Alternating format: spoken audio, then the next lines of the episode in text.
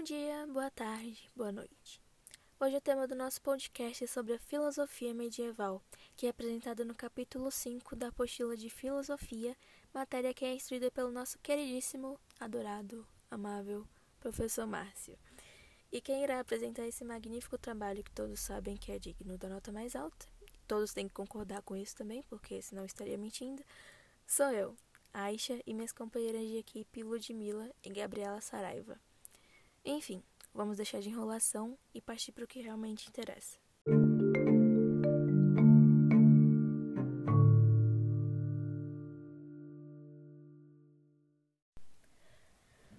A filosofia medieval foi desenvolvida na Europa durante o período da Idade Média e trata-se de um período de propagação do cristianismo na Europa Ocidental.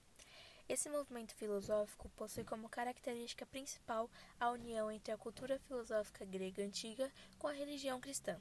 Isso pode parecer algo absurdo hoje em dia, inclusive eu mesma acho que uma coisa não tem nada a ver com a outra, mas, enfim. Acredite, naquele tempo era perfeitamente compreensível até porque a Idade Média foi marcada pela forte influência da Igreja Católica, e os temas abordados pelos filósofos medievais reforçavam o poder da Igreja e relacionavam-se com a fé e a razão, a existência e a influência de Deus e os propósitos da teologia e da metafísica. O raciocínio teológico da época utilizava muitos métodos e técnicas dos filósofos antigos para refletir e sistematizar a doutrina cristã.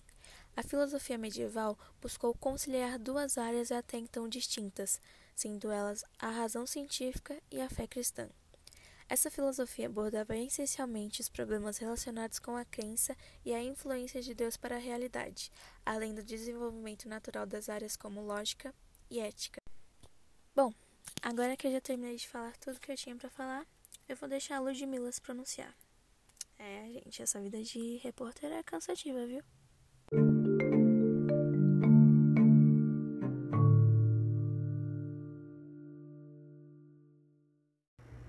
Olá, eu sou Ludmilla, estudante do KIGW, e eu vou falar sobre patrística e a escolástica. A patrística representa o período que ocorreu entre os séculos V e IX, em que a expansão do cristianismo exigiu também a formação das bases teóricas que sustentassem a religião cristã. Seu nome é uma referência aos padres da igreja, responsáveis por seu desenvolvimento. Baseados nos ensinamentos da Bíblia Sagrada, os padres da igreja uniram a palavra ao conhecimento filosófico tradicional. Isso tornou possível a fundamentação da religião e a conquista de novos adeptos devido à sua semelhança com o conhecimento tradicional já aceito. O principal filósofo que, do período foi o Agostinho de Hipona. Ele utilizou as bases da filosofia de Platão para a construção de uma filosofia cristã. Nesse sentido, o dualismo platônico é visto na representação de uma verdade superior e anterior à vida humana presente na Bíblia Sagrada. A alma é, é superior ao corpo, enquanto esse é inferior e o lugar do erro, agora associado ao pecado. Já a escolástica é o período compreendido entre os séculos 9 e 16. Nesse período, é reforçada a ideia de que o conhecimento pode ser transmitido e aprendido. Surgem as universidades, locais dedicados à transmissão e construção de conhecimento. A filosofia escolástica possui como uma de suas características principais o desenvolvimento da razão cristã e da lógica. A união entre fé e razão é a principal marca do período escolástico. O principal filósofo de, do período é São Tomás de Aquino. O filósofo desenvolveu, sobretudo, o pensamento de Aristóteles, unindo aos princípios religiosos, formando um pensamento racional sustentado na fé. Essa foi a minha parte e agora eu vou passar para a Gabi.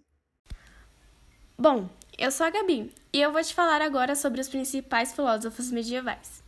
É, na Idade Média, poucos pensadores se consideravam filósofos e eles eram, na maioria, membros da Igreja. Entre os pensadores mais influentes da época estão Santo Agostinho, São Tomás de Aquino, João Duns Escoto e o Guilherme de Aquirã. Bom, agora eu vou te falar um pouquinho sobre cada um deles. Santo Agostinho. Durante toda a sua carreira literária, Agostinho explorou a teoria da iluminação divina, que para ele a mente necessitava ser iluminada de fora, e todas as suas obras faziam afirmações categóricas sobre a necessidade da participação de Deus na vida humana. São Tomás de Aquino. São Tomás de Aquino foi responsável por conjugar a filosofia aristotélica com os ideais do cristianismo, dando origem ao chamado tomismo, é, as ideias de Tomás de Aquino foram tão influentes para o pensamento ocidental que grande parte da filosofia moderna tomou suas obras como ponto de partida. É, João Duns Escoto. João Duns Escoto desenvolveu a teoria da univocidade do ser, que afastava a distinção entre essência e existência proposta anteriormente por Tomás de Aquino. Para Escoto, é impossível que se conceba qualquer coisa sem que isso implique na sua existência. É, e por último, Guilherme de Ockham. Guilherme de Ockham, ele foi um teólogo, frade e frade franciscano, considerado o precursor do nominalismo. Ockham, entre outras ideias, negava a existência de objetos abstratos e dos chamados universais, conceito oriundo da metafísica que define tudo que está presente em diversos lugares e momentos distintos.